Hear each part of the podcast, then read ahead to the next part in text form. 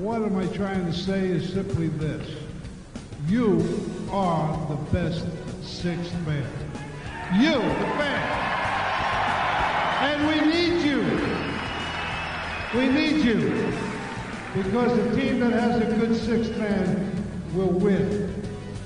And thank you for coming down here and helping us win. Because no matter what I can say, the name of the game is to win. And that's what this team is going to do. Thank you very much.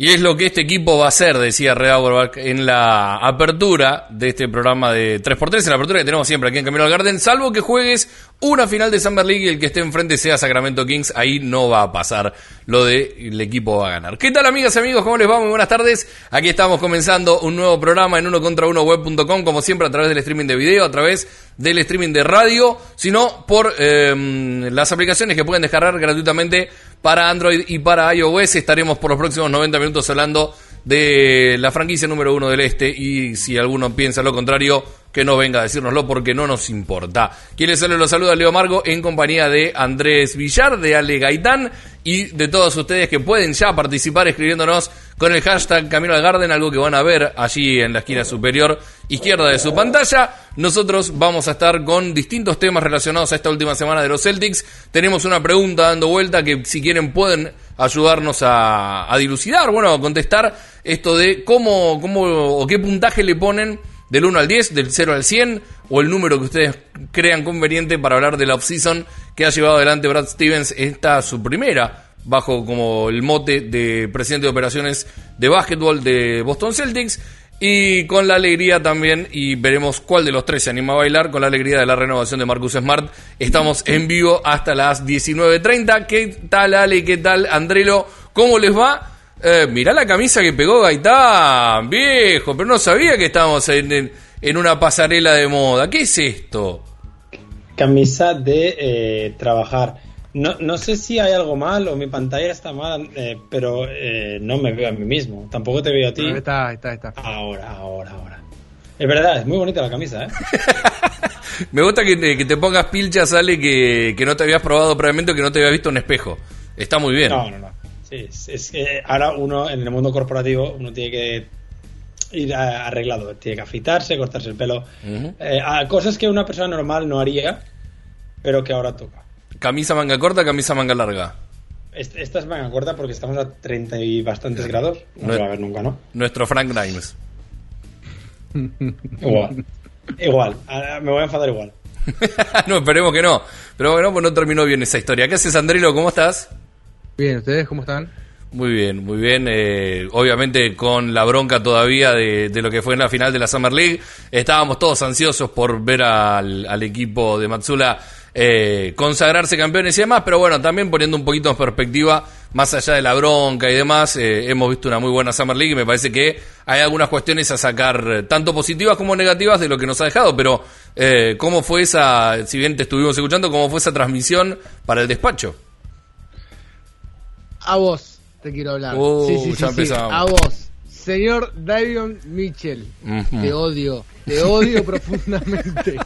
Estaba muy ilusionado con ver, aunque sea alguien con la camiseta de los Celtics, levantar una copa, y realmente el partido que hizo Davion Mitchell, y sobre todo Lau Skin, que me sorprendió para bien. Realmente un chico con un físico muy estilo NBA, de lo que se viene ahora, no brazos muy largos, muy espigado, con mucha versatilidad, sobre todo para moverse adentro y afuera, y sorprendido con el nivel de un Sacramento que había arrancado el partido muy dormido, y dije, bueno, Boston va a continuar con lo que viene, lo que había hecho durante toda la Summer, arrollando a sus rivales, sobre todo después del primer partido, y ajustó la defensa a Sacramento y se terminó el partido. Y yo pensé que en algún momento iba a haber algún tipo de reacción, algo, y fue demoledor.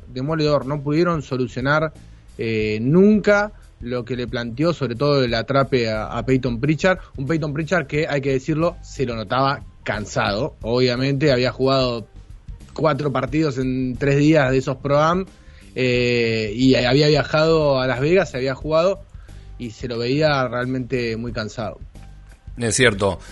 Ale, más allá de que se terminó llevando y se terminó cerrando el círculo de ganó el equipo que tiene a un jugador con el nombre de su franquicia, porque básicamente Louis King terminó siendo fundamental y fue la figura con Davion Mitchell de la final. Si hubiéramos drafteado a Boston Junior, esto no hubiera pasado. ¿Cómo viste vos la? En sí vamos a hablar del partido final, ¿no? Que sí. Da muchísima bronca porque no hay tanto para analizar de lo que fue el partido, porque Sacramento pasó por arriba a Boston y después lo extenderemos a lo que fue la Summer League en general. Pero ¿sensaciones que te hayan quedado del partido final?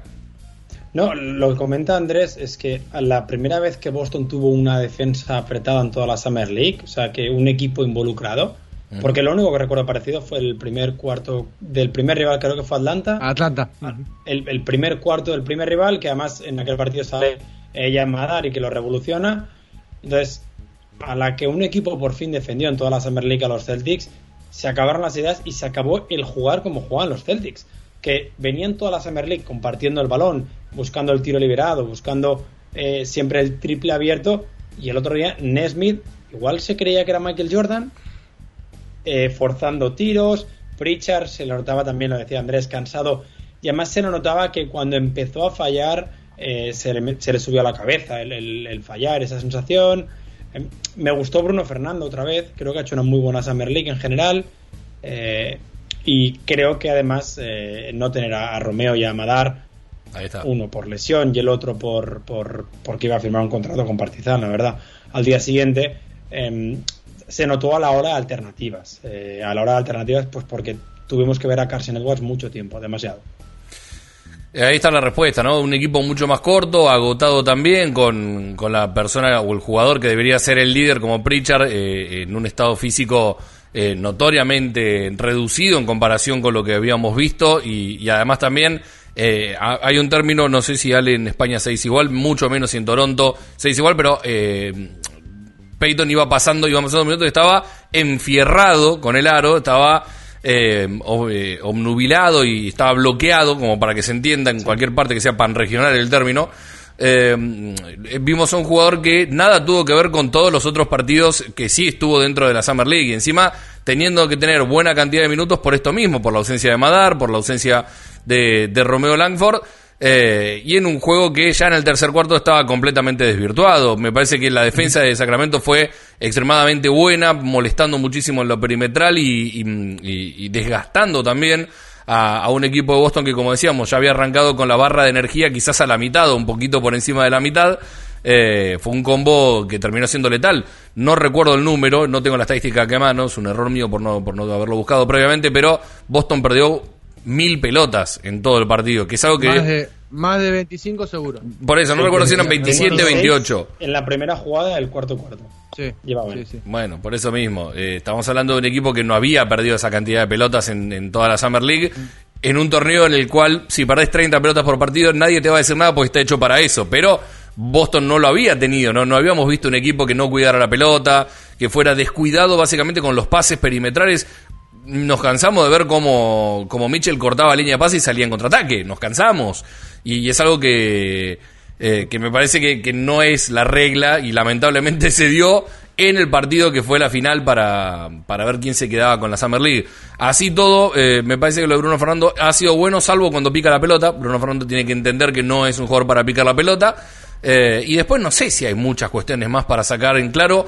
No sé si el partido, esperemos que el partido de la final, los amigos del Chesca, del Éfeso, todos esos equipos que estamos apuntando en Euroliga para que lo vayan a buscar a Carson Edwards, esperemos que no lo hayan visto, porque tampoco encima fue su mejor producción.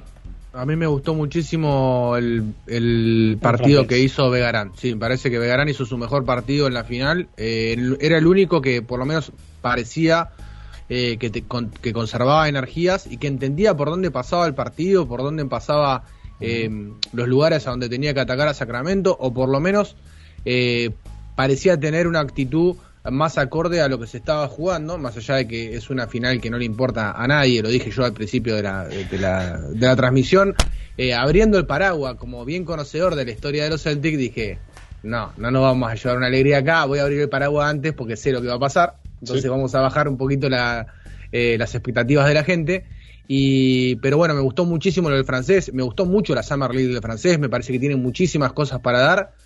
Estoy muy ilusionado, empecé muy ilusionado con Madar y me voy muy ilusionado con Begarun. Me parece que es un jugador, además teniendo en cuenta la filosofía que maneja Brad Stevens de aleros, que entiendo que después como presidente de operaciones seguirá haciendo lo mismo o intentará buscar lo mismo que hacía como técnico, ¿no? Esto de tratar de ponderar mayor cantidad de aleros atléticos que puedan cambiar de posiciones, que puedan intercambiar posiciones de la 1 a la 4 por lo menos, y evidentemente el francés tiene el potencial para hacerlo, ha mostrado cosas muy interesantes, y me voy a quedar con algo que vimos en el partido que hicimos juntos, Leo, no sé si te acordás, de un Begarun pasando la pelota en los momentos en que quizás un chico de 19 años no la pasa, quizás en un momento en que un chico de 19 años en una Summer League, el primer momento que vos tenés para mostrar tu juego, quizás no haces la jugada correcta y sí terminás tomando un tiro apresurado o tomando un tiro que no tenés que tomar, y Begarun todo lo contrario, ¿no? Encontró siempre a su compañero abierto en la esquina, encontró siempre el extra pass, atacó el aro cuando lo tenía que hacer, defendió relativamente bien, y por último, y ya te dejo completar, que me gustó muchísimo, que vi en el partido final, es que Begarun mejoró mucho en defensa y en contención del 1 contra 1, algo que había flaqueado mucho durante toda la Summer League, y el último partido se lo vio ponerse bien frente a sus jugadores, no perder de manera física, y me parece que eso es lo más rescatable, por lo menos lo que más rescato de los últimos partidos. Yo sí que a Begarun le noto que está verde, evidentemente, tiene 19 años, y que físicamente es un jugador que puede ser muy bueno, porque, lo decías, se lo notaba que no estaba cansado, aguantaba los matchups 1 contra 1, pero en el momento de hacer cambios sí que hay varios errores, sí que tiene varios errores graves o de concentración, de lectura defensiva, que son cosas que, recordemos, no ha jugado ni siquiera en la primera división francesa, entonces que todavía tiene que aprender y que tiene tiempo, pero me da la sensación, y lo digo, y como Andrés ha dicho, llegué mucho más ilusionado con Madar y me voy mucho más ilusionado con Begarun. Creo que los dos vendrán juntos a la NBA en 2 veranos. No creo que Madar esté listo el año que viene tampoco, salvo que evolucione mucho en Partizan. Y entonces creo que los dos vendrán en 2 veranos, y que son dos proyectos interesantes, sobre todo pues porque uno físicamente es muy bueno. Sí, es cierto. Volviendo a lo que decía de Begarun, me parece que hay una cosa, veremos si ustedes están de acuerdo o no, pero hay cosas del juego perimetral o la lectura de juego, mejor dicho, a partir de los pases o del desarrollo de cualquier sistema. A mí me hizo acordar mucho al mejor momento de Boris Diaw, entendiendo que no lo digo que es el nuevo Boris Diaw, no digo que va a tener la carrera de Boris Diaw, ni siquiera que le va a crecer el culo como a Boris Diaw, no estoy diciendo eso. Lo que sí creo que hemos visto cosas muy interesantes, y me hizo acordar mucho a un jugador de la misma escuela francesa, por eso me parece que Boris Diaw defendía todavía un poquito más fuerte que lo que ha hecho Begarun.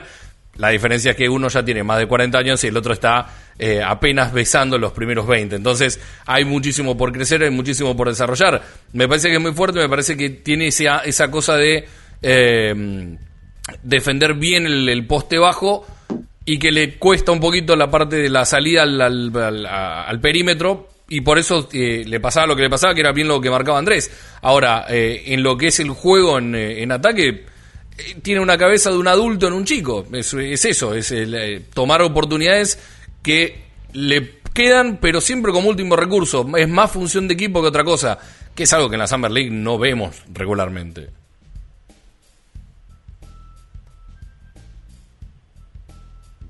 Andrés, sí, no alcanzamos a captar lo último que dijiste.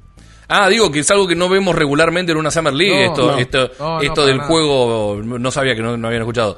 Digo, no, es algo que no vemos regularmente en un jugador de Summer League, tener una cabeza en función de equipo más que en la función personal. Y podemos poner cualquier ejemplo que no va a haber otro parecido. Madar. Claro. Sí, jugador incluso que intentó lucirse más de lo que más pensando individualmente que en el equipo. Incluso es para eso, ¿no? Estamos acostumbrados a que la Summer League se utilice por los jugadores para mostrarse, para mostrar los recursos que tienen, para destacar sobre todo desde el costado de la anotación y demás. Y entiendo que hacer la jugada correcta, o por lo menos lo que le pedía al técnico, entiendo que Masula pedía ese extra pass para encontrar siempre el mejor tiro en la mejor posición posible, por lo menos la posición más efectiva. Y vuelvo a repetir, en un chico de 19 años eso la verdad que habla muy bien de él, porque después todo para adelante, si entendés eso ya ganaste un montón en lo que es entendimiento de juego y en lo que te puede llegar a potenciar después como un jugador importante, ¿no? Sí.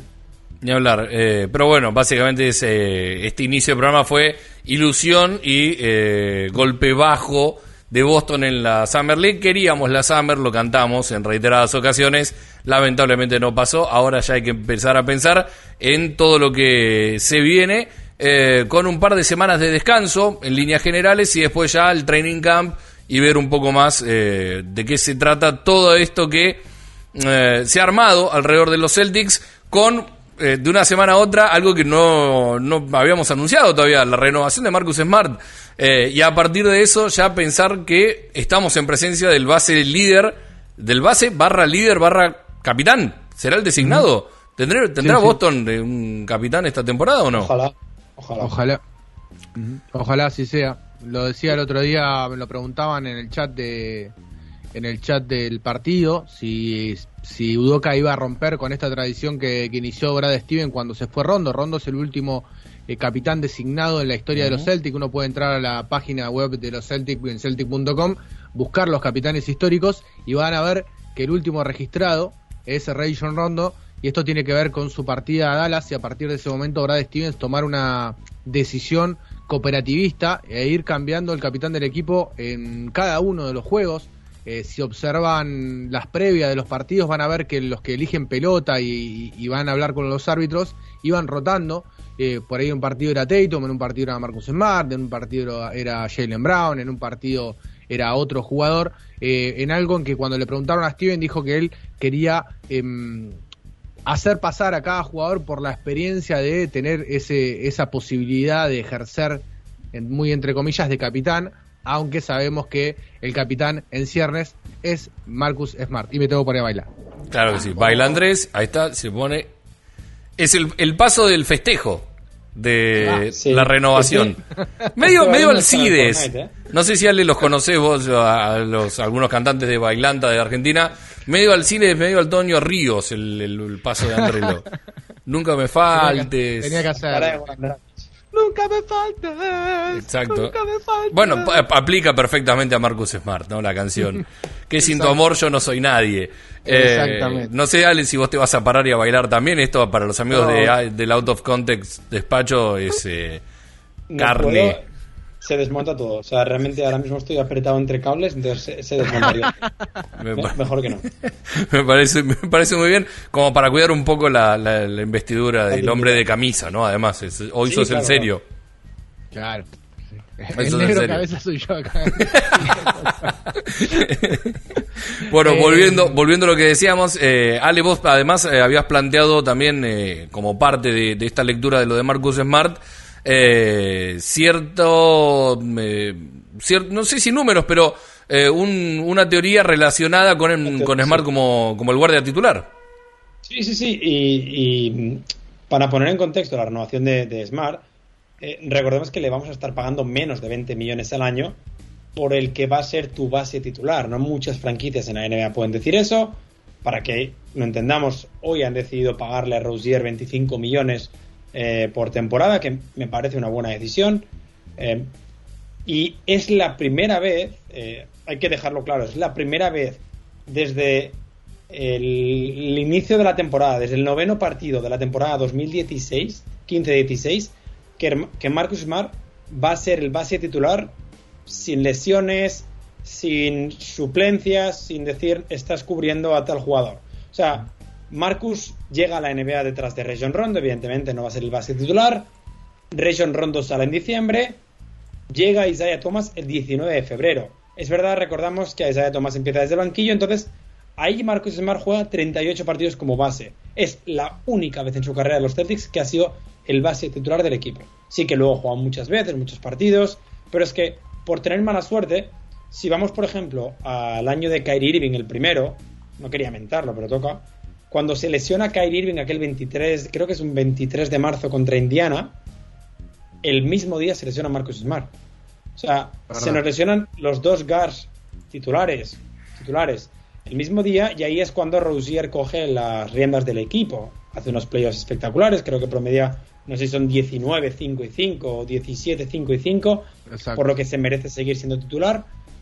Pero es que incluso con Kyrie fuera y con Rozier todavía en contrato rookie, Smart sigue sin ser el base titular. Luego viene Kemba, está la época de Isaiah Thomas, 29 puntos por partido, evidentemente Isaiah tiene que jugar. Este es el primer contrato que recibe Marcus en el que no solo le dan dinero, sino que le dan las llaves del equipo y le dicen: tú eres el base. Volvemos a lo que hemos hablado muchas veces: base no significa que sea el armador, no significa que sea el generador.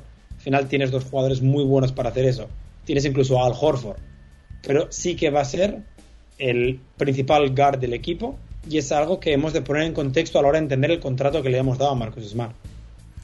Está buena, está buenísima la lectura. También es entendible desde algún punto esta seguridad que va a tener Smart ahora como base del equipo. No hablo de números, no hablo de a partir de un contrato. La seguridad la tenía y juega siempre de la misma manera. Pero me parece que tener contento a uno de los jugadores que son tu motor, que son el alma del equipo, porque después, más allá de lo bueno que pueda hacer Tatum, de lo bueno que es Jaylen Brown, eso está más que claro y es innegociable. Jugadores con carácter en este equipo, jugadores con carácter real, que salgan a dar la cara, que se tiren la cabeza a buscar las pelotas divididas, que le pongan el cuerpo ante cada situación para tratar de sacar una pelota, una falta ofensiva, y de esos jugadores bien que pueden ser líderes, que no siempre son capitanes, pero que son líderes. Este equipo de Boston, no sé cuántos tiene, además de Smart. Entonces, me parece que es fundamental para cualquier equipo tener un jugador así, y más si lo tenés contento y con la seguridad de que vayas a saber por cuánto tiempo no lo vas a poder tradear, por más que tengas todas las ganas, que creo que ahí también está un poquito la respuesta a lo que estábamos hablando recién. No sé, Andrés, ¿cómo lo ves vos? Hasta, para ser más exactos, enero del año 2022, que ahí es cuando los podés tradear, cosa que no creo que ocurra. Me parece que está claro que, por lo menos lo que ha dicho Brad Stevens, lo que ha dicho Udoka, y después de esta renovación, me parece que la idea es justamente tener a Marcus Smart junto a los Jays y después ver qué se hace y tratar de buscar alguna otra opción para traer a una tercera estrella o quizás a jugadores complementarios de los Jays. Yo me alegro muchísimo por Marcus Smart. La verdad que el día que salió la renovación, lo hablábamos por privado, fue una alegría muy grande para todos los seguidores de Boston. Hubo mucha gente preocupada hasta ese momento en que salió la noticia. Mucha gente. Yo estaba realmente ya poniéndome en modo: lo vamos a perder. O sea, mi cabeza estaba... No, para ponernos a los tres en pantalla, Jason, por favor. Para ponernos a los tres en pantalla. Ale, vos no me vas a dejar mentir. El señor Villar ya lo había dado por perdido. No es que me estaba poniendo en modo. No era potencial. No te ibas a poner en modo. Ya te habías puesto en modo: lo perdimos a Smart. Sí. Andrés, sí. ¿Cuántas veces lo has dado por perdido ya? ¿A Marcus? O sea, ¿cuántas veces has empezado la offseason diciendo el año que viene? No. La verdad que es la primera vez realmente que sentí que ya está. Dije, bueno, listo. Le ofrecieron el contrato, no lo firmó. Tiene miedo a que ya está, se lo perdimos. Voy a poner mi cabeza en que lo perdimos, voy a tratar de pensar en que lo perdimos y ya está, porque no me quiero desilusionar. Sí. Y cuando estaba haciendo trabajo para el día siguiente o algo y vi el tweet, fue como una emoción muy grande, realmente una alegría gigante. Paréntesis en ese caso. ¿Cuál fue la primera sensación cuando ves el tweet? Y a mí me llega la previsualización y a mí me pone: Marcus Smart, Boston Celtics, Marcus Smart. Claro, es que tuve la suerte. Eso es todo lo que veía. Eso es todo lo que veía de Shams. Tuve la suerte de que no la vi en previsualización en el celular, en el móvil, sino que estaba con la compu de escritorio y miré y me aparecía la notificación. Entro para ir a ver qué pasó, a quién traspasaron, viste, alguna cuestión. Me esperaba alguna cuestión muy falopa. Además, domingo dije: ¿quién va a ser? ¿Quién trabaja un domingo? Claro. Yo soy el único boludo laburando el domingo. Digo, que acá va a venir cualquier cosa. Y aparece lo de Smart y fue como una alegría muy, pero muy grande. Yo lo primero que busqué era si el usuario de Shams, no me acuerdo, uno de los dos, si era el real o había alguno que se había cambiado el nombre. Fue lo primero que pensé. Yo como me llegaron las dos a la vez, me tranquilicé. Pero cuando vi Marcus Smart, o sea, hubo 2 segundos de pseudo infarto de miocardio. Bien. Y luego correr por la casa y bailar. O sea, claro. Es el famoso preinfarto. ¿Estuviste ahí a nada de bailar como Andrés o tiraste el mismo paso? No, yo soy más de bailar mientras corro con las manos arriba, de alegría. Así. No lo queremos. Así. Una especie corriendo. De Phoebe de Friends cuando corre. Sí. Claro. Sí. Bien. Cantando Smelly Cat, sí. Está muy bien. Ahora, pregunta para los dos y lo charlamos un poco y después sale, era la pregunta básicamente de esta tarde. Vamos a leer algunos mensajes que pueden participar, pueden escribirnos a través del hashtag Camino al Garden. La pregunta que tenemos es cómo evalúan, con qué puntaje le dan a esta off-season que ha llevado Boston adelante. Así que en un rato vamos con unos mensajes, pero les pregunto a los dos. ¿Hay cierto menosprecio con respecto a esta plantilla de Boston?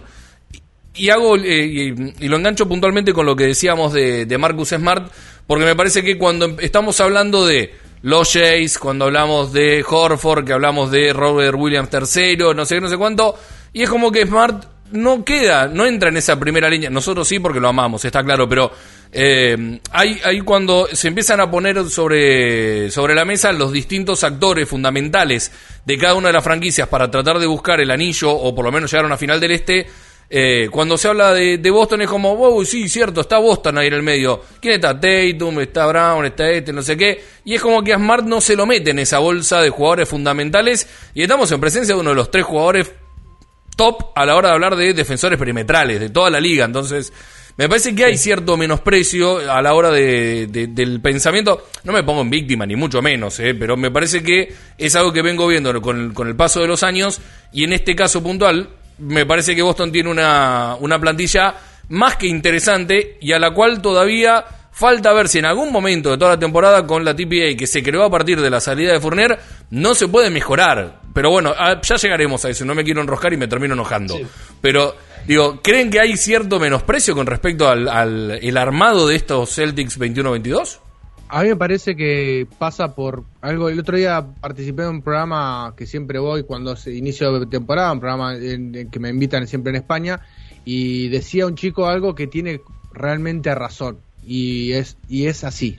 Siempre, para bien o para mal, nos quedamos con la última imagen. Y la última imagen de los Celtics es muy mala.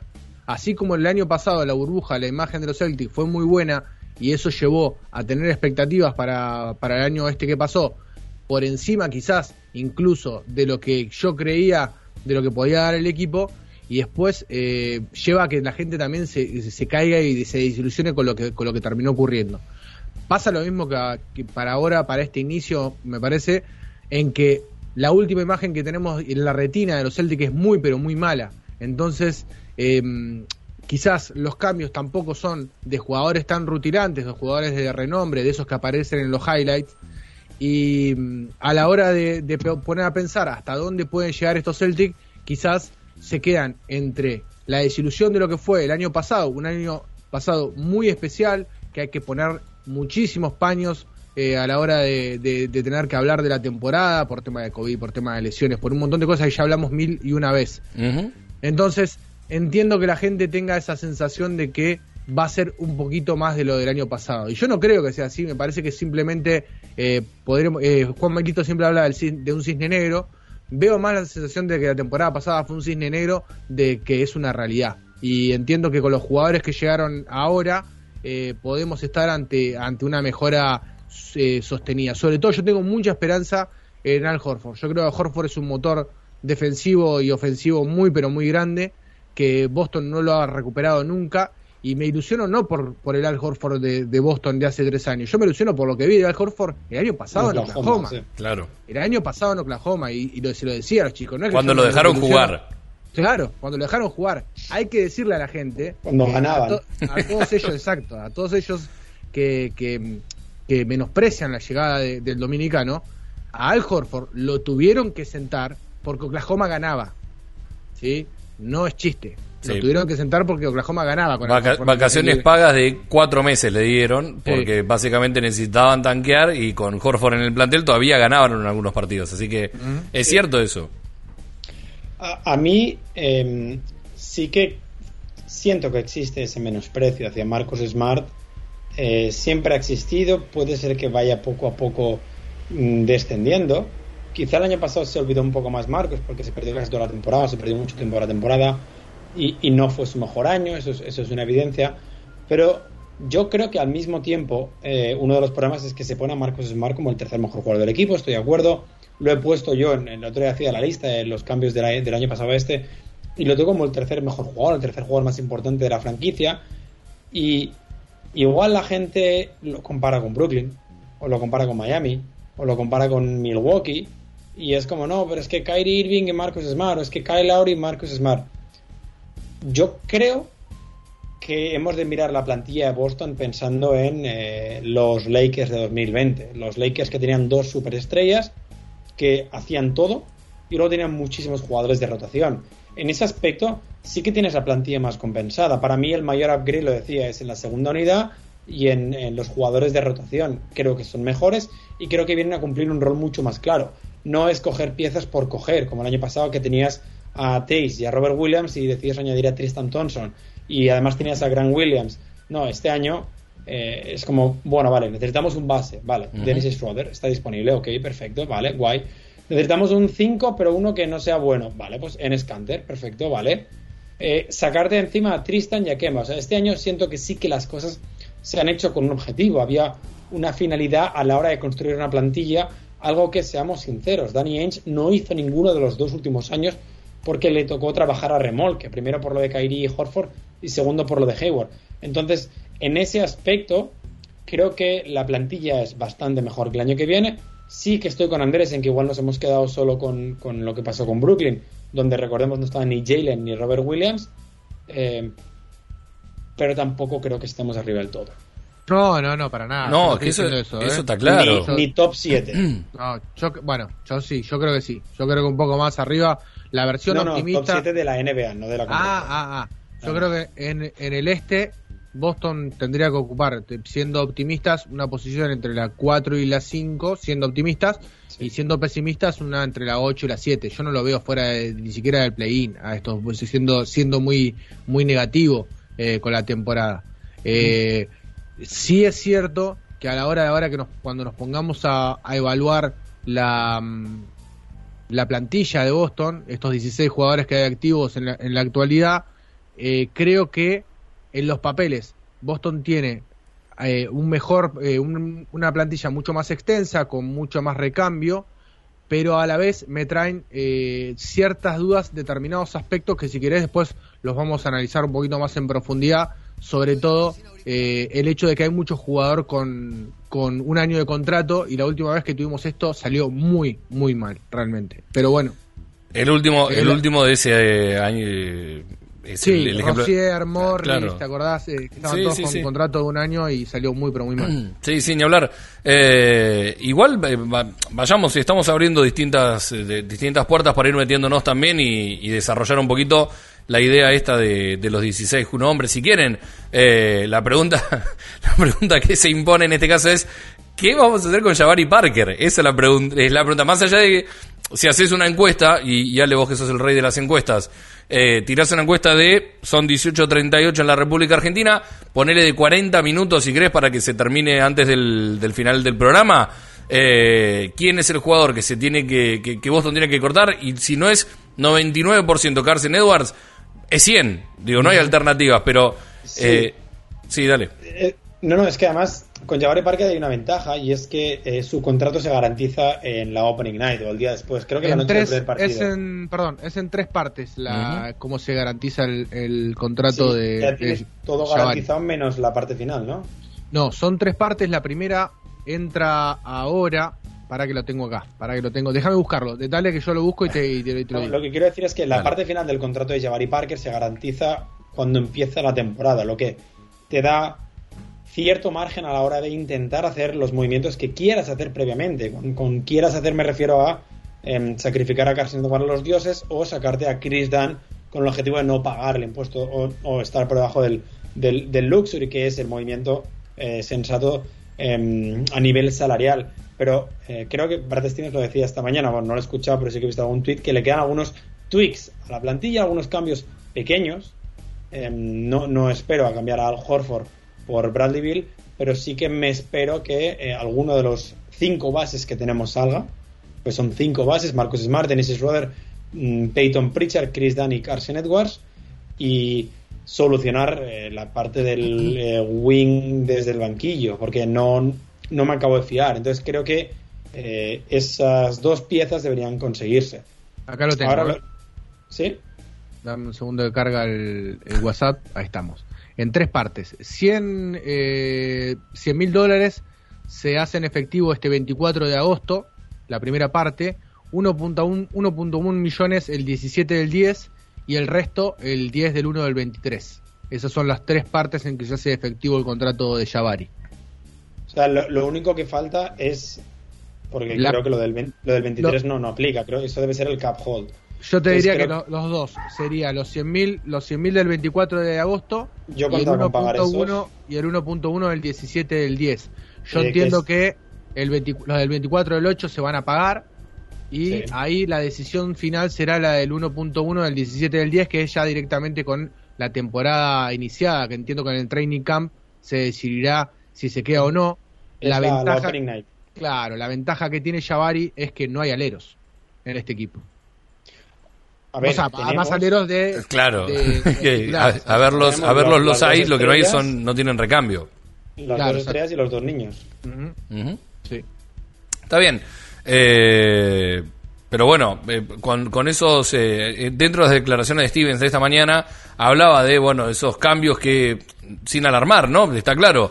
Pero van a haber algunos cambios más y no antes del inicio de la temporada, sino probablemente durante también, por esto mismo, y acá ya empezamos a explicar de qué se trata esta TPA que se abrió a partir del sign and trade de Evan Fournier a los Knicks. Son un poquito más de 17 millones de trade exception para los Celtics, que dependiendo de qué es lo que vaya pasando con el equipo a lo largo de la temporada, por lo menos en lo que podemos creer, o por lo menos en lo que creo yo, veremos si se terminan utilizando o no para reforzar el equipo en algún momento de la temporada, o para, empezamos a mover y quizás lo metemos en algún lugar, ya pensando en la siguiente temporada. Una es, el equipo va bien, lo reforzamos con lo que se puede, con lo que haya a disposición para tratar de ir a un paso más, y la otra lectura es, hasta acá llegamos, bajamos la persiana, que queden todos sanos y la guita al bolsillo, ¿no? Sería. Recordemos que... Perdón, Andrés, que no, solo un detalle, que además de la de Fournier, que es la buena, la grande, es la de Hayward de este año, por decirlo así. Claro. En Boston tiene 2 TPAs más que estoy buscando ahora mismo. La de Thompson y la de Kemp. Aquí. No, sí. La de Tays. 9,7 en la de Thompson y 5 en la de Tays, correcto.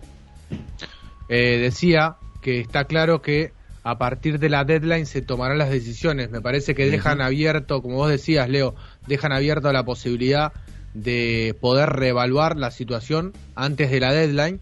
Y imaginémonos, seamos positivos, unos Celtic estando en la posición cuarta o tercera expectante ahí, se puede tomar una decisión para reforzar ese equipo con un buen contrato, traer con la TPA un buen contrato que después quizás lo podés sumar a otros contratos durante el verano para buscar una estrella, ¿no? Entonces me parece que iría por ese lado. La otra cuestión es, si vas muy mal, tirar todo por la borda, no pagar lujo, deshacerte de los 2 o 3 jugadores que te tienen ahí cerca de lo que sería el impuesto de lujo. Boston está a 6, hasta el contrato de Chris Dunn y algo más de salir del lujo. Por lo tanto, vos, si vas muy mal en la temporada, te podés deshacer de ese jugador y de otro, qué feo que suena decir deshacerse del jugador, sacarse ese contrato y poder de esa manera no caer en lujo y poder apuntar a la otra temporada. La otra es la que decía Leo, ¿no? Te va muy bien, reforzás al equipo y después ese propio contrato que traes lo podés usar en el verano para tradearlo con otro más y traerte una estrella. O si no vamos a por Bradley Beal, utilizar esa TPA para en algún equipo que se haya ido al carajo durante la temporada, y aquí estoy mirando directamente a los Toronto Raptors, buscar a un jugador que entre en esa TPA, y aquí estoy mirando directamente, por ejemplo, a Oji Anunoby o Gary Trent, o sea, no Gary Trent Jr., pero no, Gary Trent, sí que no, habría que buscar jugadores. O sea, quiero hacer lo contrario a lo que hizo Danny Ainge, que es, si vas a gastar la TPA, no la malgastes, no la gastes en un jugador que acaba contrato en 6 semanas. Claro. O sea, básicamente sería, si vas a gastar la TPA, no traigas a Fournier. Exacto. Sí, o sea, un jugador que tiene que... No, Fournier, sí. Marcus Morris, por ejemplo. La gente va a entender mal. No traer a un jugador que se le termina el contrato. Está bien, sí, exacto. Se entiende. Igual, de todas maneras, por cómo se termina yendo, también podría entrar tranquilamente un no traigas a Fournier. Vos estabas pensando en Toronto. Sí. ¿Qué le dijo Brad Stevens al general manager de Knicks para que le firme la sign and trade? Yo lo sé. A ver, Ale. Le di todo lo de que más está planeado hace meses. ¿Vos decís? No. Igual si te pones a pensar, ¿qué habrá pasado con los detractores del trade aquel de Horford y Kemba después de que salió la noticia de la TPA favorable para Boston? Porque quieras o no, 17 millones es un montón para gastar en el momento que vos quieras de esta temporada. ¿Dónde habrán quedado esos detractores, no? ¿En qué estarán haciendo? ¿En qué calecita estarán dando vueltas? Nos cierran la cuenta, si hablo de los detractores. igual, sobre todo con unas TPA que Boston ha efectivizado, ¿no? Son cosas que son difíciles de hacer efectivas, y Boston lo ha logrado. Boston ha usado casi todas las TPA, no se le ha vencido ninguna, o se le ha vencido una o dos, pero sí las ha utilizado casi todas. Hay que explicar que generalmente las TPAs son más pequeñas generalmente, y se usan en traspasos sin que lo sepamos, sin que la mayoría de los mortales lo sepamos. O sea, lo sabe John Hollinger, Bobby Marks, Keith Smith y nadie más. Pero es verdad que Boston últimamente está teniendo TPAs muy grandes.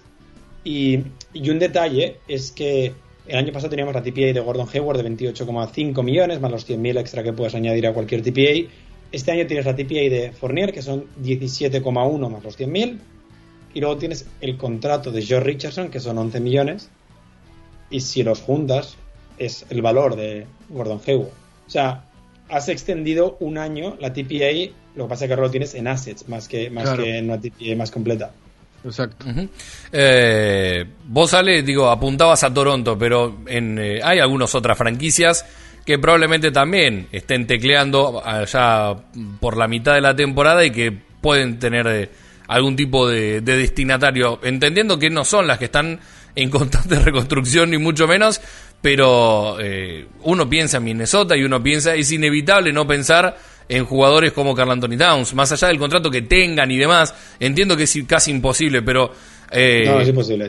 Por eso, pero digo, más allá de saberlo, volvemos a aquel viejo y querido, ya soñar no cuesta nada, que parece que quedó en el olvido, pero siempre está dando vueltas. Algún día volverá. Y hay que ver, ¿no? Hay que ir viendo cuáles son las franquicias que van decidiendo a mitad de camino o antes de mitad de camino ya bajar la persiana y que tienen dispuestos a ofrecerte. Un candidato, por ejemplo, DeJounte Murray, que está en 15,4 millones. Eso sería muy bonito. Y creo que tiene además contrato por varias temporadas. Y luego creo que Derrick White acaba de firmar. Bueno, firmó el año pasado, pero empieza esta temporada. Y también está en 15 millones. Recordemos, si tú traes un jugador con la TPA, tú lo único que necesitas es absorber el salario este año. El del año que viene ya lo arreglarás con tus libros económicos del año que viene, ya lo arreglará el Monje Verde. Lo único que debes preocuparte es por lo de esta temporada. Por lo que cualquier jugador por debajo de los 17,2 millones debería poder entrar en una TPA siempre que se la pueda traspasar. Claro, acá estaban preguntando por Markkanen con la TPA. No, porque es un sign and trade en ese caso. Claro. O sea, sí que puedes usar la TPA para un sign and trade. Lo que pasa... Claro. Explícalo, Ale. No, lo que pasa es que sería muy complejo, porque primero, en cualquier traspaso nosotros deberíamos dar algo a cambio, y luego es que traer a Markkanen lo cambiaría todo, porque cuando tú consigues un jugador vía sign and trade, automáticamente estás hard cap, por lo que te restringe mucho a la hora de moverse. Restringiría toda la temporada en cualquier posible movimiento futuro de los Celtics. Sí que es verdad que suena apetecible, pero antes de conseguir o intentar ir a por Markkanen, sí que puedes estar hard cap si nos deshiciéramos de Chris Dunn, de Carson Edwards y de Jabari Parker incluso. O sea, mínimo 3 contratos. O Bruno Fernando. También. Lo que dijo hoy Brad Stevens en una de las declaraciones es que no quieren entrar en hard cap justamente para no limitarse de posibles movimientos. Entonces, sí, obviamente, lo de Markkanen está descartado, por lo menos porque es un sing and trade, como explicaba Ale. Uh-huh. Bueno, vamos con algunos mensajes, aprovechando que han escrito y han participado mucho con el hashtag Camino al Garden, relacionado con la pregunta de qué puntaje le pondrías a esta off-season que está llevando adelante Brad Stevens, la primera como presidente de operaciones basquetbolísticas de los Boston Celtics. Quiero que sepas, Ale, que el video de el último programa sí, donde estuviste leyendo y leyendo insultos, el anteúltimo creo que fue el de Carson Edwards, ¿no? El de Tristan Thompson. No, ese hace 3, no, hace 2 fue el de define con una palabra la obsesión de los Celtics. Ahí está, define con una palabra. Ese mismo ha sido revisto en cantidades industriales aquí en el búnker porque nos ha causado muchísima gracia la cantidad de epítetos que hay dando vueltas, así como también la velocidad de lectura. Así que no creo que puedas hacer lo mismo porque acá son frases mucho más largas. Incluso hay un par de caras de Andrelo que son muy pero muy buenas. Podríamos hacer ahora un GIF de él bailando con ese paso loco que tiró hace un rato. Se lo estamos pidiendo a despacho out of context, ¿no? ¿Esto? Totalmente. Le mandamos un abrazo muy grande y les ofrecemos a todos que lo sigan. Pero bueno, mensajes. Vos dirás. Sí, no, hoy no puedo leer tan rápido porque hoy son frases más largas, pero bueno, empezamos por David dice, bueno, a ver, es que recordemos, la pregunta era ¿qué nota le pones a la primera offseason de Brad Stevens como presidente de operaciones? Del 1 al 10, del 0 al 100... de Jeff Teague a Peyton Pritchard, como vosotros queráis, ¿vale? Entonces, claro, me contestan, la nota es Isaiah Thomas 2016-2017. Sabemos que no llegamos con esta plantilla, a media temporada nos ilusiona, le ganamos en playoffs a los pelotudos de turno, aquí menciona a Kelly Obre, y perdemos, y a la próxima temporada traemos una superestrella. Bien. Esa superestrella en su momento fue Al Horford. No, Kyrie Irving, bueno. Kyrie Irving, ya. Dos, bueno, sí, el año de Washington fue Al Horford, es verdad. Fue Al Horford. Sí. Nacho Miranda dice 7. Un saludo a Nacho. Hicieron lo que pudieron con el margen que tenían para moverse. Udoka podrá explotar al máximo a Jaylen Brown y a Tatum, dejando ir a Walker y construyendo alrededor del resto. Esperemos que con el tiempo tenga veranos más agresivos que su antecesor de igual forma. Daniel Abreu también le da un 7. Dice, honestamente no esperaba nada. Pensaba que nuestra obsesión sería algo como... Vamos a hacer lo que Danny Ainge dejó escrito en el post-it y el verano que viene ya nos movemos. La verdad, creo que Brad Stevens ha cogido el post-it, lo ha quemado o se lo ha comido algo y ha hecho lo contrario. De las mejores respuestas hasta acá igual, ¿eh? ¿Cómo, perdona? De las mejores respuestas hasta acá, sin duda. Sí. Hay muy buenas, la verdad que la gente... anillos no ganaremos, pero en Twitter nos vamos a reír mucho. Totalmente, y con los memes de Ale mucho más. Ramiro Sabio dice claramente un 4, no fue porque Carson Edwards sigue siendo parte de la plantilla, aunque está a un 4 Isaiah Thomas de ser el mejor general manager que Danny Ainge nunca fue. Ahora en serio, un 7 fue bueno y sorprendido, pero falta un movimiento. Rodrax, en la misma línea que comentábamos antes, un 0 porque no drafteó a Boston a Boston Junior. Sí. Por cierto, dime. Lo vi jugar a Boston Junior. Lo enganché justo en un partido, en un último de los últimos, creo que fue el último partido de Clippers, sí. Y jugó muy bien, hizo como 20 y pico puntos. La sí, va para adelante, choca en el aire y no lo puede mover y tira igual. No, una cosa que desde Jordan para acá no habíamos visto casi lo de Boston Junior. Dije, no, ¿por qué? Podría haber jugado los últimos partidos, los anteriores horrible y no me. Bueno, pero igual no de todas. No me quiero enterar, pero el karma estaba ahí, ¿no? De todas maneras piensa en el francés. Claro, eso iba. El pick 40 y pico de Boston fue bastante bueno. Pensando en lo que te puede llegar a dar dentro de unos años Begarun, ¿no? Y acá estamos hablando que Boston Junior que siguen baloncesto europeo y siguen draft y claro, todo eso, me dicen que es muy buen pick. Uh-huh. También lo dijeron de James Young, así que... Bueno, todo no se puede. Sigue diciendo que la opción perfecta habría sido traer de vuelta con toda la mid-level a Mo Wagner para ver a Schröder tirándole a alley-oops al pato Mo y que las enterrara. Ajá. Potencial Shaq Tinaful. Totalmente. Leandro Vitullo, a quien se le atribuyó que era el dueño de despacho Out of Context, bastante buena. Está claro que a todos nos gustaría más, pero me parece que teniendo en cuenta el entorno en general, fue buena. Felipe le da un 8, ha hecho mejores movimientos que Ángel en los últimos 2 años y de paso le da a ir al equipo. Me gusta que tiene claro un plan, que nos guste o no, no es problema de Brad. Manuel Jaez dice, progresa adecuadamente, con el margen de maniobra que tenía construyó un roster muy aceptable, le pongo un notable. Jan Madarfaka, una cuenta que ha crecido mucho durante la Summer League, teniendo en cuenta que aún no ha terminado la situación en la que nos encontramos económicamente, de momento le doy un 9. Buen draft, buenas firmas, buenos traspasos, buena Summer League en general, e Ime Udoka, Rondo o Isaiah Thomas lo subirían al 10. Uf, complicado sí. Rondo, Santiago, ahora en Memphis. Sí, que Memphis, recordamos, tiene 37 jugadores ahora mismo. Igual alguno se va libre, entonces ahí podemos pescar. En Santiago, teniendo en cuenta el solar del que partía, me parece que la mejora, sobre todo una posible segunda unidad, le doy un 7. Adrián le da un 8 de 10. Marcos Aguirre dice, de Jeff Tick a Peyton Pritchard le pongo un Kelly Olynyk. Ahí ya lo dejo a vosotros. ¿Qué tal? Es muy buena Corona, nota. Todo lo que sea Kelly Olynyk es buena nota. Y esto, Javier Corona dice, un Yabusele. No, hay que ver si el Yabusele. Claro, ¿cuál? El Yabusele, claro, el que jugó en Boston o el que estuvo en el Juego Olímpico. ¿Cuál de los dos? Claro. Hay otro que contesta Carson Edwards, cada uno que lo interprete como quiera. Yo aquí ya estoy mirando a la época en NCAA. No, sigue siendo el número 4, así que no es un buen puntaje. También.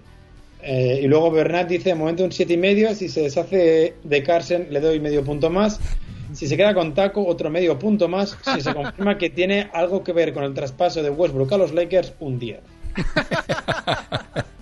Ahora, y Ale ya te dijo seguir leyendo. Vayan pensando. Es más, sé que hay varios que están siguiendo el programa en vivo. Les agradecemos a todos. Okay. Si se animan a responder esta pregunta también. ¿Qué hubiera hecho levantar esa nota a un 9.50 o 10? Digo, ¿cuál sería el nombre? No me digan, no, un traspaso estrella. Claro, sí, estamos hablando de figuras retóricas que no llevan a ningún lado. Díganme cuáles hubieran sido los movimientos, ¿sí? Con el hashtag Camino al Garden, acá de este lado, allá. ¿Cuáles hubieran sido los movimientos que para ustedes hubieran hecho que la agencia libre o esta off-season hubiera llevado a catalogarla de 9.50 a 10, 9.50 a 10, ¿sí? Pero para dentro de un rato, vamos con algunos mensajes más. No, en principio los mensajes que daba uno de un aficionado de los Sixers, entonces no sé si habría que leerlo porque es de los Sixers. Sí, bueno, sí, ¿cómo que no? Decía que hemos acabado con Horford y con George Richardson, entonces que un 7,5. Y creo que era el último, no sé si a vosotros os ha contestado yo tengo una última pregunta que no tiene que ver con la pregunta, pero justamente David, con esta que está respondiendo Ale, pero David nos preguntaba por lo que estábamos hablando anteriormente y si no se nos va a perder y no la vamos a contestar. Dale. Dice, sé que dijeron no expiring con la TPE, pero Aaron Gordon termina contrato y moría por venir a Boston. Yo tengo una respuesta, un pensamiento puntual relacionado con Aaron Gordon, pero bueno, dale Ali, dale vos primero. No, digo que lo de Aaron Gordon sería si estamos terceros de conferencia y Harden está fuera toda la temporada. O sea, me refiero, si tienes una opción real al anillo. Si no, otra vez creo que sería malgastarla, porque no siento que el año que viene podamos renovar a Aaron Gordon. Uh-huh. A mí no me gusta Aaron Gordon, es todo lo que voy a decir. Entonces me parecería que sería tirar dinero de manera completamente innecesaria en un jugador que no te va a nivelar la plantilla para arriba. Pero bueno, es un sentimiento personal.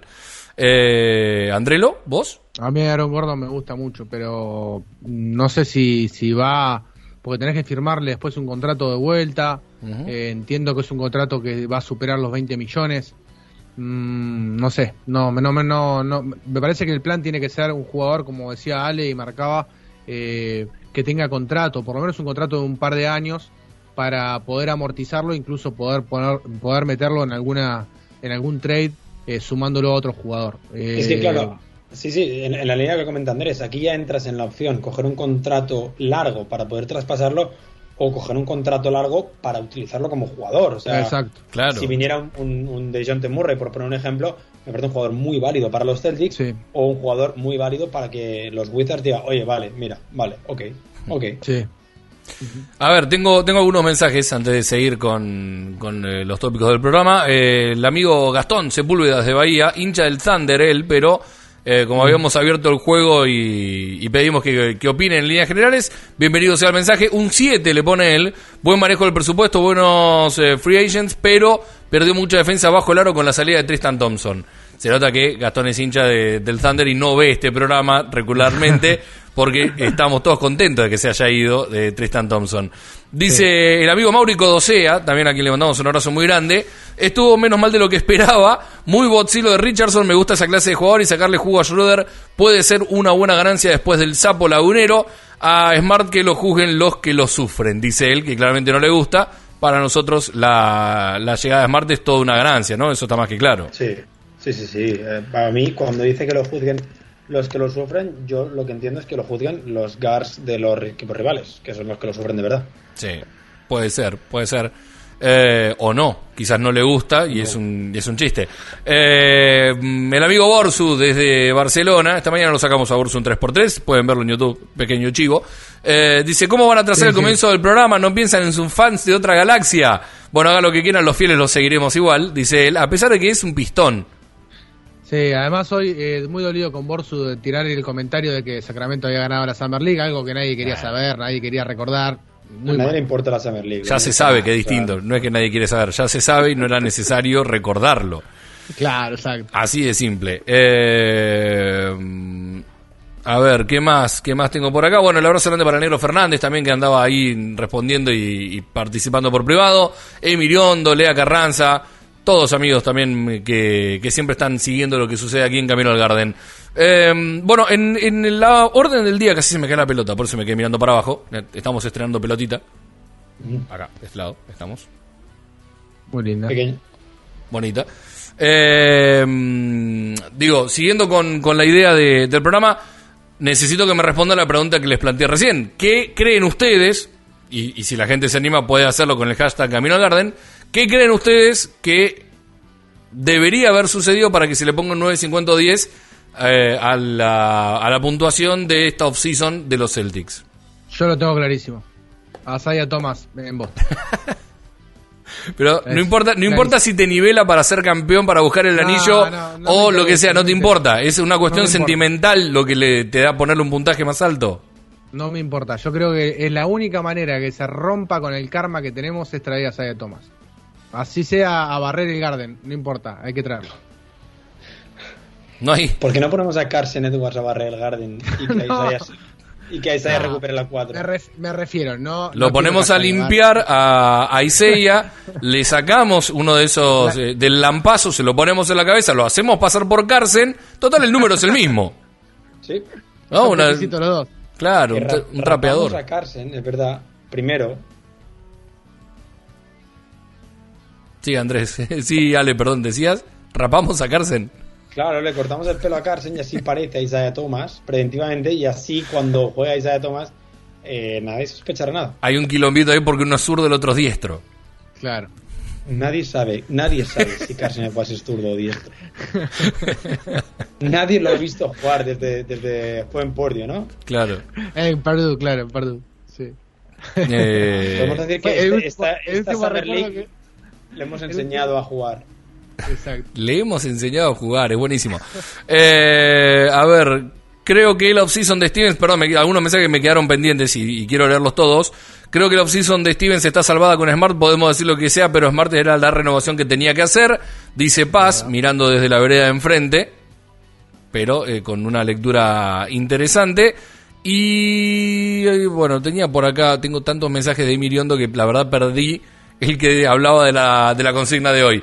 Ale, vos, ¿cuál es el movimiento que hubiera hecho un 9, transformar esta offseason en un 9.50-10? A mí el tema del base me confundió un poco. Yo habría intentado ir a por Patty Mills, la verdad. Sobre todo viendo el contrato que ha firmado Patty Mills de 2 temporadas, cobrando más o menos lo mismo que Dennis Schröder. Y luego está el tema de que daba la sensación con tus movimientos que estabas buscando el límite, el espacio salarial la próxima temporada para firmar a Bradley Beal como agente libre, pero ya no existe ese camino, por lo que me sorprende que no se haya decidido intentar buscar algún jugador por un mínimo con un contrato de 2 temporadas. Lo decía la semana pasada, un Malik Monk, un Kendrick Nunn, esos jugadores que están firmando contratos muy bajos, pero que lo que pedían era un equipo real, un contender, o sea, poder disputar los playoffs otra temporada. En ese aspecto, eso es lo único que no despistarnos tanto, haber solucionado el tema del base antes. Y por último, falta solucionar el tema más importante, que es la renovación de Robert Williams. A mí me da la sensación de que esos jugadores que marca Ale se fueron a buscar, pero esos propios jugadores no quisieron venir teniendo en cuenta lo que prometía Boston para la temporada. Que yo me juego la cabeza que han hablado con Patty Mills, sobre todo Udoka, que estaba, sí, estaba ahí con cerca. No ha querido venir el jugador, entiendo que eso ya también entran a atajar las decisiones personales de los jugadores. Malik Monk prefirió ir a jugar con LeBron James que ir a jugar con Tatum o con Brown. No lo entiendo. Prefirió ir al calor de California y no morirse de frío en Massachusetts. Si voy a estar en el banco suplente, más vale estar en Los Ángeles que estar en Massachusetts. Con 7 pies de nieve, ¿no? Está claro. Bueno, consideración para... Leo 2 mensajes más. Víctor Durán dice, ¿pero el base titular no va a ser Carson? No, y ahora sí, hablando... Ya se ha acabado. Claro, hablando en serio, dice, el 10, en cuanto al puntaje por la off-season, hubiera sido haber creado la franquicia de la WNBA, las Boston Irish o algo así, sería ok, dice él. No está mal la lectura. Creo que no tiene que ver con lo que puede o no puede hacer Stevens en este caso. Y el último por ahora de Ramiro Sabio también dice, reafirmo mi posición inicial, hay que romper la maldición y traer a Isaiah. Sí. La gente pide por Isaiah Thomas. A todo esto, en la nota dolorosa de la jornada, es donde se confirmó que Isaiah Thomas, se confirmó en estos días, que Isaiah Thomas va a estar haciendo un workout en estos días con Los Ángeles Lakers, LeBron, por ejemplo. Sí, con LeBron y compañía. Uh-huh. También la noticia dolorosa es que Rosier firmó $97 millones también. Y no lo podremos tener el año que viene de vuelta. 4 años, sí, 97. Sí, traspaso por Tatum. Es más, recién hizo un face-up con Jaylen Brown, festejando que tenía plata. Sí, evidentemente. Como si no lo hubiera tenido antes. Claro. Hablando de plata, siento que Boston le está robando plata a Jaylen Brown y a Jayson Tatum. ¿En qué sentido? O sea, siento que Jaylen Brown se precipitó en firmar la extensión y que explotó después de la extensión, uh-huh, y que podría estar cobrando más plata. Seguro. Y que a Tatum, primero, recordemos, lo elegimos con el 3 cuando lo podíamos haber elegido con el 1, o sea, ahí ya le robamos $8 millones.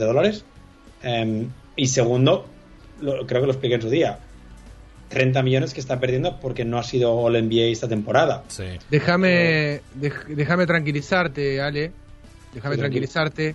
Porque Tatum va a salir justo a la agencia libre cuando sí. Se da el salto salarial, así que no va a perder mucho dinero. No, así que no, y además también en esa, así como se le pega y se le ha pegado muchísimo a Danny Ainge en distintas situaciones, esas son movidas suyas, claramente son movimientos suyos. Sí. O sea, por eso digo que le estamos robando, o sea, no es que lo pierda, sino que se lo hemos robado nosotros eligiéndolo con el 3 o jugando muy mal la temporada pasada. Uh-huh. Incluso me extrañaría mucho, hablando de esto que dice Leo, de estrategias de Danny Ainge, me extrañaría muchísimo que no se le ofrezca la extensión de contrato a Robert Williams a la baja. Entiendo que tendría que ser el paso lógico, ofrecerle un contrato a la baja, que es lo que hacía y estilaba Danny Ainge, ofrecer a jugadores que no estás muy seguro de renovarle, ofrecerle un contrato a la baja y ver si muerde el anzuelo. Si muerde el anzuelo, te llevas a un jugador que quizás después termine mejorando su nivel y rindiendo mucho más de lo que vale, y si no, y si anda más o menos en lo mismo, lo podés tradear con un salario que es realmente beneficioso para algún otro equipo. Pero en ese caso, que es algo que hemos charlado en algún programa anterior, digo, me parece que va a tener que ver mucho cómo inicia la temporada y la salud de Robert Williams III para hablar de la renovación. Lo que pasa es que la renovación es antes. La extensión de contratos antes. Ah, bien. Sí, si no ya tienes que esperar el año que viene y negociar, pero... yo intentaría buscar un contrato estilo como el de Joel Embiid previamente, no máximo, pero sí que me refiero con todas estas cláusulas de partidos jugados, de lesiones y todo eso, el que Joel Embiid firmó en 2016, 17. El primero que firma, después de rookie. Sí, exacto.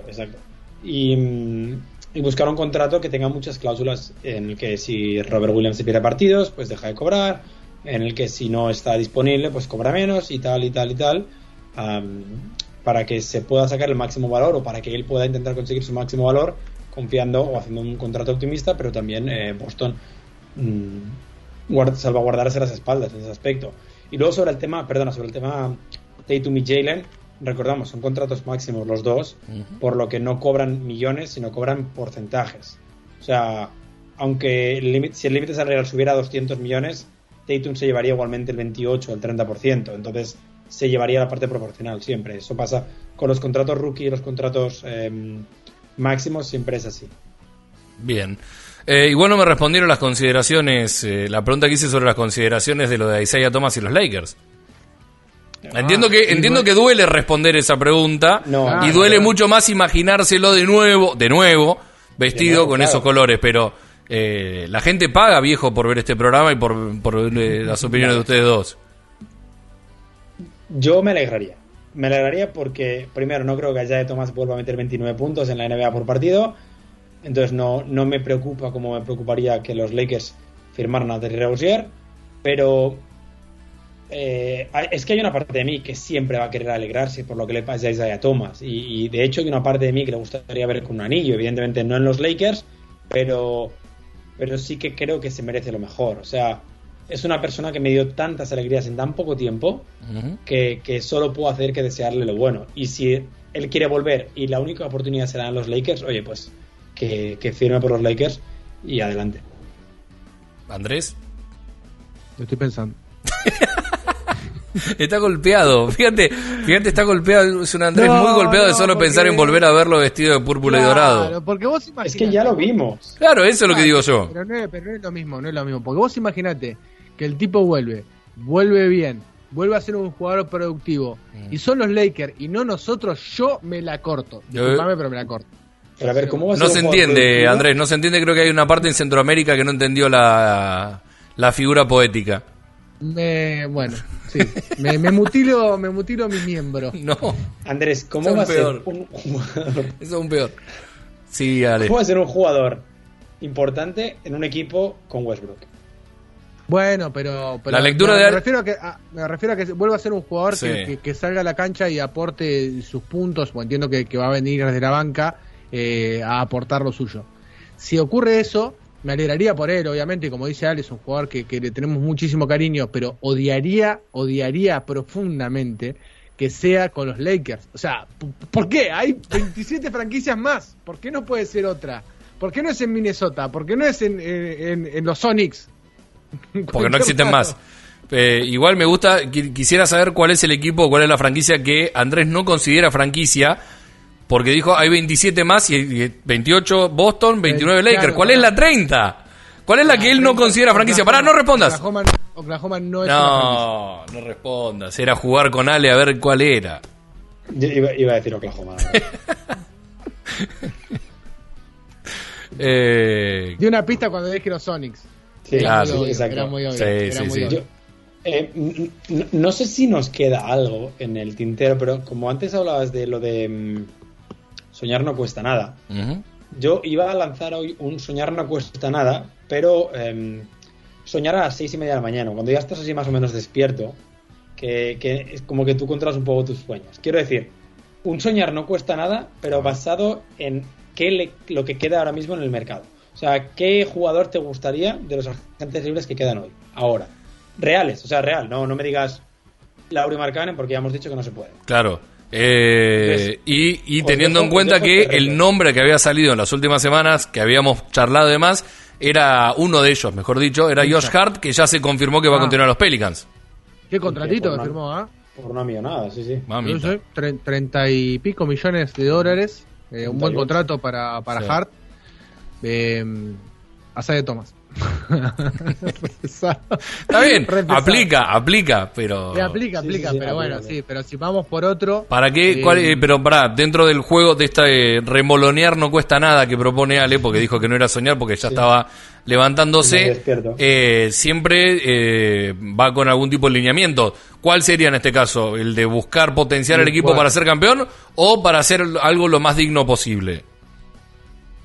Hombre, a ver, yo creo que lo mejor sería para el máximo número de memes por partido. Bien. Ah, y de Marco Ponce, clarito.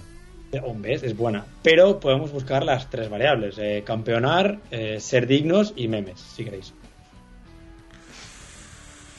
Ay, de Marcus Cousins es una muy buena respuesta. Voy a mirar qué queda como agentes libres. Spot Track. Tamil Sap también para mejorar el equipo podría ser. Y a ver, no lo digas que se enfada Leo. ¿Cómo? No lo diga. A mí no me convence. Entra en salvando las distancias, gigantescas distancias de generación y demás, entra en la misma que Aaron Gordon. Es más, si tengo que elegir uno con uno de los dos, aquí voy a buscar ahora, voy a buscar a Millsap antes que a Aaron Gordon. Ah, yo ya tengo no me cae, no me convence Aaron Gordon. No es un jugador que te cambie la ecuación lo suficiente como para pelear un anillo. No, estoy convencidísimo. No es un jugador ganador dentro de mi pensamiento, no un gordo en una silla. Ese es el razonamiento. Para mí no es un jugador ganador. ¿Qué quieren que les diga? Es lo que pienso. Bueno, a ver, Alfredo tampoco, la verdad, seamos sinceros.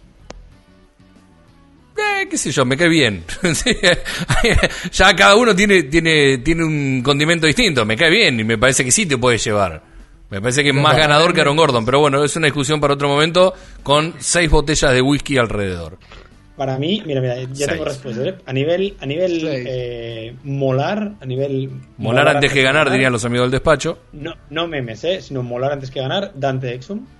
Ah, muy bien, me gusta. Buena respuesta. Ahora, sí. Estúpido conseguir un sexto base, pero bueno, es otro tema ya. A nivel memes, evidentemente es Brad Wanamaker. ¡Oh! No. Vuelve el Brad de la gente, me muero. Ahí sí que Leo se suicida. Vamos a buscar a Aaron Gordon. No, vamos a buscar a Aaron Gordon. Olvídense de todo lo que dije. Vamos por Aaron Gordon a la mierda con Brad, no, con Wanamaker. No, por favor, Wanamaker a nadie. Pelealo, tenele bronca, pero Wanamaker a nadie. Lo dijo el Diego antes de morirse. Vuelve Wanamaker.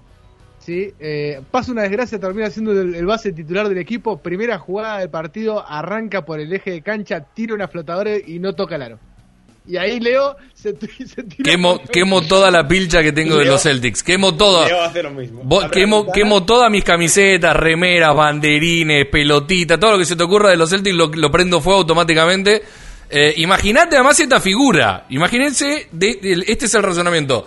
Brad Wanamaker firmando, volviendo a los Celtics. Y del otro lado, indirectamente proporcional, cae a Isaiah Thomas a los Lakers. Es el peor año de la historia. Luego está el tema del COVID, pero eso es secundario. No, eso ya está, listo. Vacunas para todos. Ya está.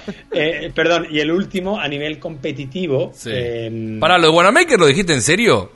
Para los memes, sí. Ah, ok, perfecto. No, pensé que lo considerabas. Molar Exum, memes, Wanamaker, competir, ronda de Hollis Jefferson. Me gusta ronda, Sí, a mí no termino de entenderle la E al final del nombre, pero sí, podría ser. Lo vi una temporada entera en Toronto y todavía no entiendo bien qué hace. Pero tío, hace cosas. No sé muy bien cuáles, pero hace cosas. Prepara el café muy bien. Hace cosas. Es un gran agitador de toallas, ayuda a los utileros. Fuera de chiste. Rondai, me acuerdo en su momento cuando hicimos los scouting, todo es un jugador. Es un alero defensivo que no te va a aportar nada. Muy buen reboteador defensivo. Muy buen reboteador. Se mueve bien, puede intercambiar con jugadores más chicos. Es un perfil completamente defensivo. Dentro de los pocos aleros que tenemos para fin de rotación, me parece un buen jugador. Me parece un jugador factible para la posición. Ya te digo, a Leo, vos que te estás riendo porque te estoy viendo, Rondai defiende 7 veces mejor que lo que defiende el bueno de Jabari. Pero porque Jabari no defiende, pero vos me estás comparando un Fórmula 1 con... por 0 sigue siendo 0. Claro, vos me estás comparando. Es como... No, a ver, ¿quién va a ganar en una carrera entre una silla de rueda y un Fórmula 1? No es comparable, no tiene sentido la comparación. A todo esto, ¿Jabari Parker ya fue a entrenar con Smart? No se sabe, todavía no tenemos la información. No hay reportes, bien, perfecto. Vamos a averiguar. Yo no le termino de entender la E atrás del final del nombre a Holly Jefferson, es como la U de Bauquita, que es una golosina, Ale, acá en Argentina. ¿Por qué no Vaquita? O el nombre entero de Isaiah Thomas. O sea, Isaiah no tiene ningún sentido escrito como está, pero bueno. Claro, tiene una A de, más por una cuestión de una apuesta perdida y la madre. Sí, y no sé nombre bíblico. Bueno, pero no mal escrito. Claro. No, pero el Isaiah creo que bíblico se escribe como el de Isaiah, como el del jugador. Eso, sí. Perdón. O sea, no, como el otro, el bueno. No como el, claro, no como el bueno. Como el que tiene anillos. Claro. El de Pistons. La diferencia puntual es que uno tiene anillos y el otro no. Es cierto, no sé si vieron ya que estamos, hay que hacer la recomendación de cinéfila. El otro día vimos con Paz, y le mando un saludo ya que estoy, vimos la serie, no sé si es documental, no sé si van a hacer series, creo que es uno solo, pero de la pelea entre el Pistons y exacto, muy bueno, ¿eh? Sí. Muy bueno. Sí, está buenísimo. Vos estás hablando del documental que está en Netflix sobre el Malice at the Palace, aquella pelea de Indiana con Detroit. Está realmente muy bueno y es una saga de documentales que no están conectados entre sí. De hecho, esta semana ya salió el segundo y es sobre una boxeadora. Sí. Lo único malo de ese documental es está producido por Jermaine O'Neal, así que más o menos ya sabes hacia qué línea va a ir, o sea, de quién va a intentar limpiar la imagen. Y segundo, sí que es verdad que nos demuestra que igual no eran tan malos, que David Stern era un dictador, pero joder, es que se llegaron a hostias con los aficionados. Claro. O sea, yo haría el documental en el tipo ese que en su plena consciencia baja a pista y decide ir a intentar pegarse con Ron Artest. Es una hora de entrevista con ese señor, con el gordito que entra a la cancha, una hora de entrevista preguntándole, pero ¿por qué bajaste? ¿Vos? Pero Leo, solo le preguntas, ¿pero por qué? Claro. No, pero ¿por qué? ¿Por qué? Claro, ¿por qué entraste a la cancha? Era Artest. ¿Por qué? ¿Por qué? Todo el tiempo preguntándole por qué y nada más. Igual, si no lo vieron, véanlo. Ale, ¿vos lo viste? Muy bueno. Bien. Sí, lo vi ayer. Antes que que el partido aquel que no puedo mencionar entre un equipo y Sacramento. Está claro que estamos los tres en contra de la violencia. La violencia no conduce a ningún lugar.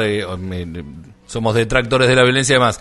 Pero la realidad es que después de volverlo a escuchar al gordito que entra a la cancha, un poquito bien fajado está. ¿Qué quiere que te diga? No. De hecho, es el fiscal, es el que dice... Es que Ron Artest, se ve en amenaza. Que yo pensando, a ver... Uno mide 2'10" y el otro mide 1.70 m. No es estrictamente una amenaza. Uno está borracho y el otro tiene un bíceps como mi cabeza de grande. No es una amenaza. Pero que lo hace en defensa propia. Entonces, que está bien el puñetazo que le pega.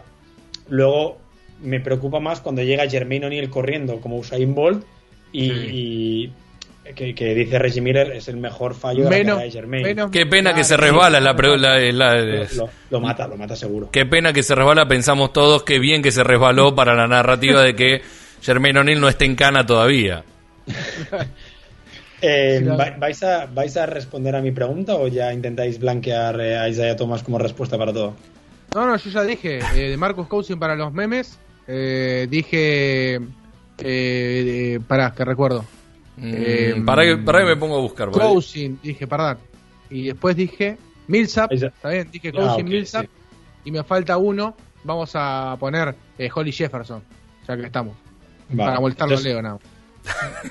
No, pero no tengo nada en contra de Holly Jefferson, ¿eh? De hecho, entre Holly Jefferson y Aaron Gordon voy con Holly Jefferson. Para los... qué difícil esto, qué difícil. Si tuviera que fichar a uno que no termino de entender por qué, bien, pero creo que podría entrar en la parte de memes, Kelly Oubre Jr. No, pero ya firmó. No, bueno, firmó. Pero es un soñar no cuesta nada. No, pero jugadores que son agentes libres. Claro. No vale. No. Además, sí, ¿cómo vas a firmar ahí? ¿Cómo vas a firmar a alguien que se peleó con Kelly Olynyk? Que se intentó pelear con Kelly Olynyk. Pero pará, escuchame una cosa.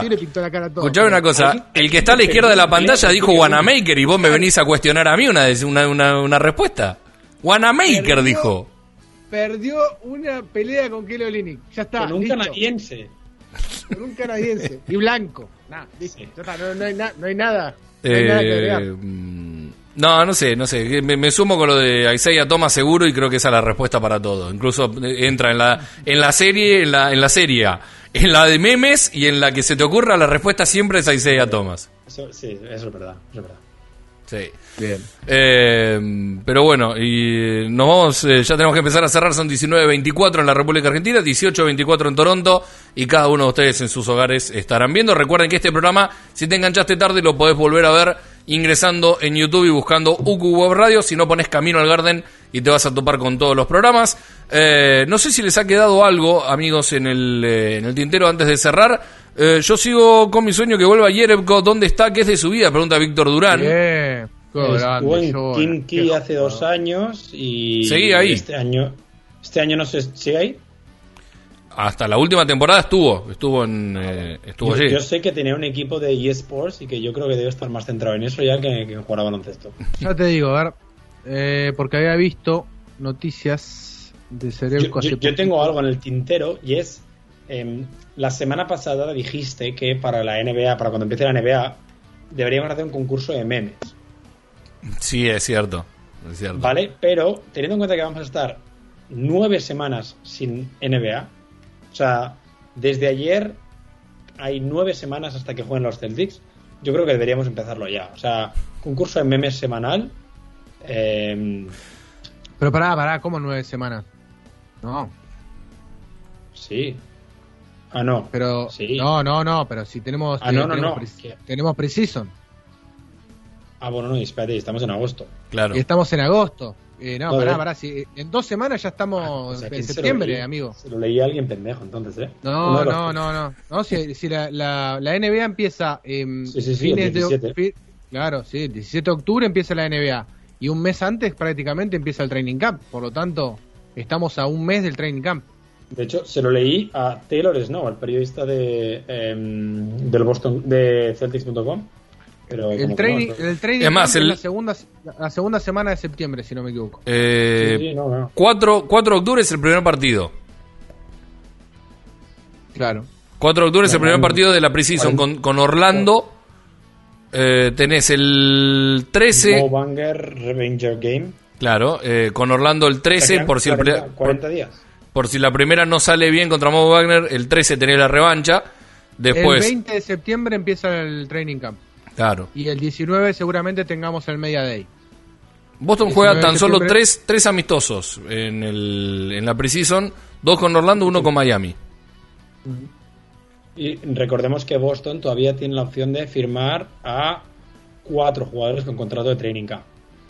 No creo que ninguno de los que ha hecho la Summer League se lo merezca. August me parece que lo va a firmar, pero porque se va a quedar en Maine. Entiendo que hay muchos que firman para quedarse después en Maine Celtic. Pasa esto con los contratos de, como decía Ale, de training camp, que son contratos de 10 días aproximadamente, que se van renovando. Son muchos jugadores que después terminan jugando en los Maine Celtic. Claro, sí, recordemos que hay un contrato two-way con... que ha firmado contrato con un equipo inventado hoy. ¿Quién? ¿A Arnaldas Velikas se llamaba? El lituano, sí. Ah, sí. El lituano que no llegó a debutar, ¿no? No, sí, jugó el último partido, lo jugó. Y el anterior también. Claro. Ha firmado por un equipo inventado. Y acá me dice el amigo Javi Juárez, el gurí, como siempre aprendido, que Jonas Jerebko todavía está sin equipo. Exacto. O sea, se terminó su contrato en el Himki y está sin equipo ahora. Bueno, iba a decir que lo del Chuway, el único que tiene Boston confirmado, es ametralladora Hauser. Después de eso, seguimos a la espera de quién será el segundo contrato. 19:28, nos vamos, amigas, amigos. Será hasta la semana que viene. Este programa queda rebotando en YouTube para que lo vean cuando quieran. También en 1contra1web.com lo van a poder encontrar en una nota. Dice el señor Alejandro Gaitán antes de cerrar. ¿Qué digo? Ah, no, pensé que habías levantado la mano para decir algo. ¿Dónde lo podemos encontrar? No, me estaba despidiendo. Ah, ok. Pensé que era dos de carne. Dos de carne. Para explicar que se puede escuchar en todas las plataformas de audio, menos en iVoox, que me está troleando y no sé por qué no funciona. Bueno, lo subimos aparte, probamos de subirlo acá, no hay problema. Sí, lo estoy intentando, pero no me deja, no sé por qué pasa. Bueno, de todas formas, si quieren escuchar el programa en formato podcast, en cualquiera de las plataformas, de podcast lo van a encontrar, salvo en iVoox, hasta que descubrimos por qué no funciona, sino en YouTube con imagen tal y como lo vieron recién también lo van a encontrar. Nosotros volveremos la semana que viene. Andrés Villar, Alejandro Gaitán, quien les habla, Leo Margo, y Son Pató con los controles y la plataforma de UQ Radio que transmite las 24 horas, a veces contenido en vivo, a veces contenido en repe, otros contenido enlatado. ¿Se viene alguna liga en vivo? Es la pregunta que te hago. Chau, hasta la semana que viene, donde estaremos una vez más, Camino al Garden.